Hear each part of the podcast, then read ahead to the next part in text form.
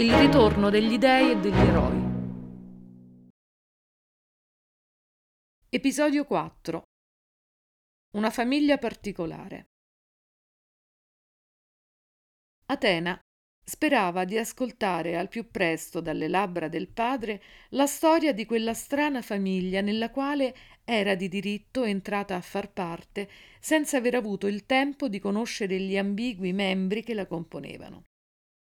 Sentiva di amare Hermes per la sua giovialità e per i ridenti occhi nei quali sembrava specchiarsi tutta la giovinezza dell'universo. Tutti i voli che uno spirito inquieto compie alla ricerca dell'infinito e sentiva di ammirare Efesto per la sua pacata sicurezza con la quale si presentava, nonostante l'andatura incerta e l'aspetto poco attraente che lo rendeva diverso da tutte le splendide divinità che abitavano l'Olimpo. Diverso, si scoprì a riflettere, ma non certo inferiore. La solenne calma che caratterizzava le sue fattezze, unita al comportamento severo, lo rendeva distaccato da tutti e superiore ai piccoli intrighi meschini che spesso caratterizzavano la corte di Zeus. L'attaccamento, poi, che aveva subito nutrito nei confronti dell'altero genitore era fuori discussione, e benché intuisse che le loro forti volontà avrebbero finito prima o poi per scontrarsi, Sapeva anche di amarlo profondamente per l'ammirazione che egli manifestava per la creativa intelligenza e l'inesauribile voglia di sapere che agitavano la sua mente giovane ma volitiva, ancora confusa, ma ansiosa di perfezionarsi. So così poco dei miei immortali parenti, esclamò con tono falsamente serio e rispettoso la giovane dea, quando il re dei numi finalmente ebbe modo di raggiungerla. Se ne stava accoccolata ai suoi piedi, sui morbidi cuscini che amava spargere intorno a sé per coprire i bianchi pavimenti di marmo che lei trovava piuttosto noiosi nel loro monotono candore. Con il corpo assumeva un atteggiamento di pigra adorazione, ma la testa era sempre sollevata e attenta, pronta a cogliere ogni sfumatura, e gli occhi fissavano il padre con un misto di tenerezza e sfrontatezza. Vorrei raccontarmi la storia di ognuno di loro, compresi vizi e strane inclinazioni personali. Aggiunse con un sorriso che la diceva lunga sull'opinione che già si era formata al riguardo. Renderei ancora più confuse le tue conoscenze se provassi a descriverti ogni membro di questa nostra famiglia, come tu la chiami. Avrei pensato quindi di narrartene la storia dalle origini, per così dire, da quando il caos più opprimente aleggiava sul nostro universo e su quello che sarebbe diventato il mondo degli umani.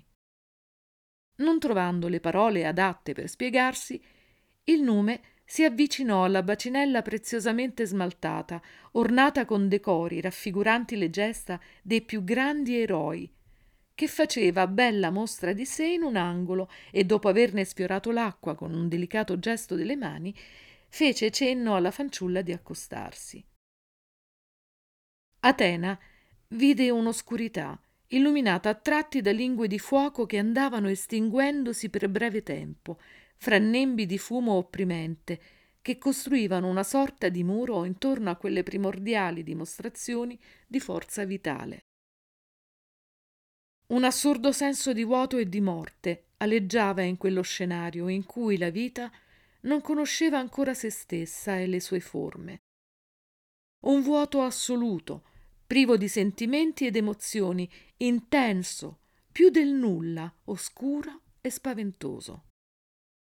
La bambina si ritrasse da quella visione, impaurita per la prima volta in vita sua da qualcosa che non riusciva in alcun modo a comprendere o classificare. Ora capisci, figlia mia, di che si tratta. Le sussurrò turbato Zeus dalla commozione che vedeva brillare nei suoi occhi. Il caos. Non è soltanto mancanza d'ordine come credevo, è qualcosa di più terribile. La completa assenza di una forma creatrice capace di irradiare amore e ordine naturale fu l'acuta intuizione della giovane dea, dalla quale, ancora una volta, Zeus rimase colpito. Infatti, fu proprio dall'unione dell'amore, la divinità che addolcisce ogni animo, con Gea, la terra, la dea dal ventre generoso e rigoglioso, che nacquero le prime divinità. Urano, il dio del cielo stellato che illumina l'oscurità di quelle tenebre eterne dove Erebo regnava ancora sovrano incontrastato, e Ponto, l'immenso mare misterioso ed insondabile che bagnò per primo la terra con l'enorme massa delle acque che da lui scaturivano. In questo modo ebbe origine il nostro tempo.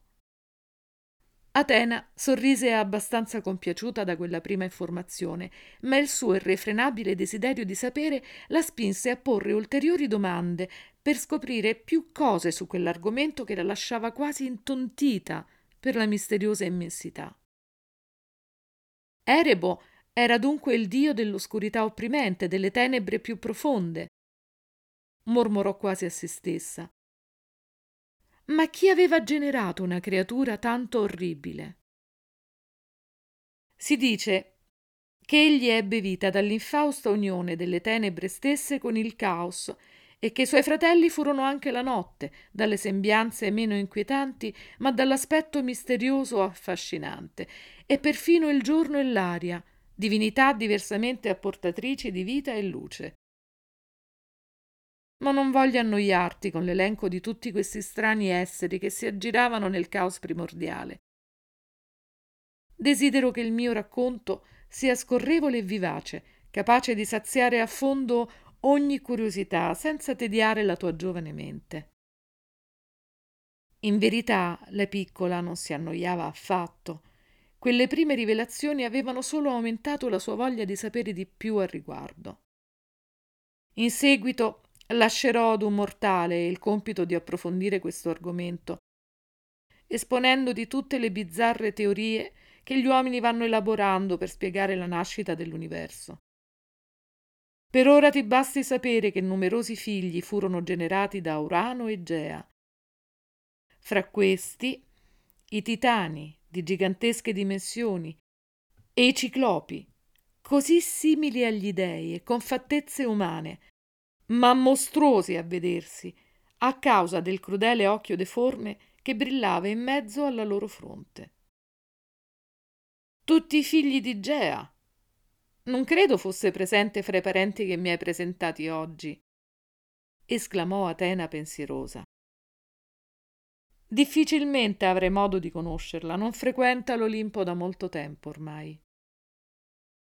Prova a descriverla, padre. Era bella?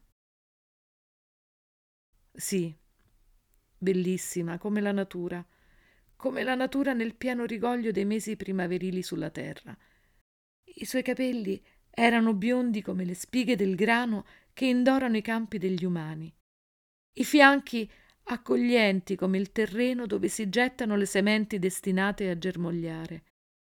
La sua voce simile a Zefiro, il vento che tu hai conosciuto in queste ore possedeva quel particolare tipo di bellezza che hanno le donne mortali quando stanno per mettere al mondo una nuova vita. Quelle protette dalla mia regale consorte Era, per intenderci. Avrei modo di vederle prima o poi. Adesso lasciami proseguire il racconto. Dunque, ti dicevo. Infine vennero al mondo gli ecatonchiri, anch'essi giganteschi e dotati di cento braccia, tutti esseri deformi, dissimili dagli uomini come dagli dei. Urano cominciò a provare orrore per quelle strane creature che la terra andava generando. Gli apparivano diversi e lontani e non riusciva in alcun modo a trovare in essi qualche tratto familiare o gradevole che li rendesse meno orribili ai suoi occhi impietosi. Decise perciò di relegarli tutti nel Tartaro, un luogo oscuro e lontano nelle remote cavità della terra. Si dice che un'incudine debba precipitare per nove giorni prima di raggiungerne il fondo, e che il tonfo da essa generato faccia tremare la terra squarciandone l'immensità più nascosta del ventre. Viscidi serpenti verdastri strisciavano sui loro corpi abbandonati sulle rocce oscure, cariche di un fetore di muffa mista a zolfo, ma i figli di Gea non si curavano di scrollarseli di dosso.